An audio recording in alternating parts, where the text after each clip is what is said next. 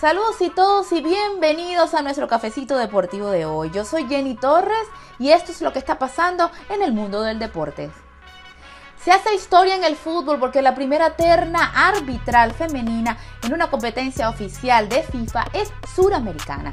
Se trata de Edina Alves Batista, Neusa Bach, ambas de Brasil, y Mariana Almeida de Argentina. Así que las mujeres suramericanas haciendo historia.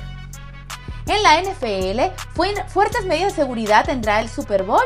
Más de medio millón de agentes del Departamento de Seguridad Nacional, además de las fuerzas del FBI y la policía local, velarán por la seguridad de este evento.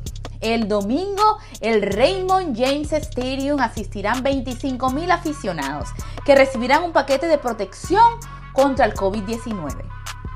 El comisionado de la, NFL, de la NFL, Roger Goodell, anunció que ha invitado a 7.500 sanitarios vacunados al Super Bowl para agradecerles y honrarles por su extraordinario servicio y dedicación durante la pandemia.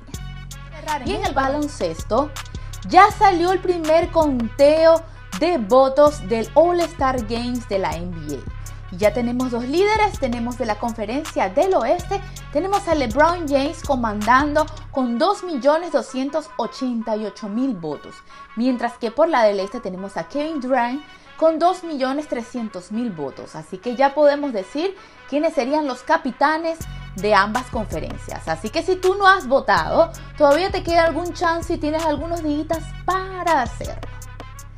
Bueno, y si quieren más información deportiva, no se olviden de seguirnos en nuestras redes sociales bajo Tap Deporte. Se despide Jenny Torres desde Miami, Florida.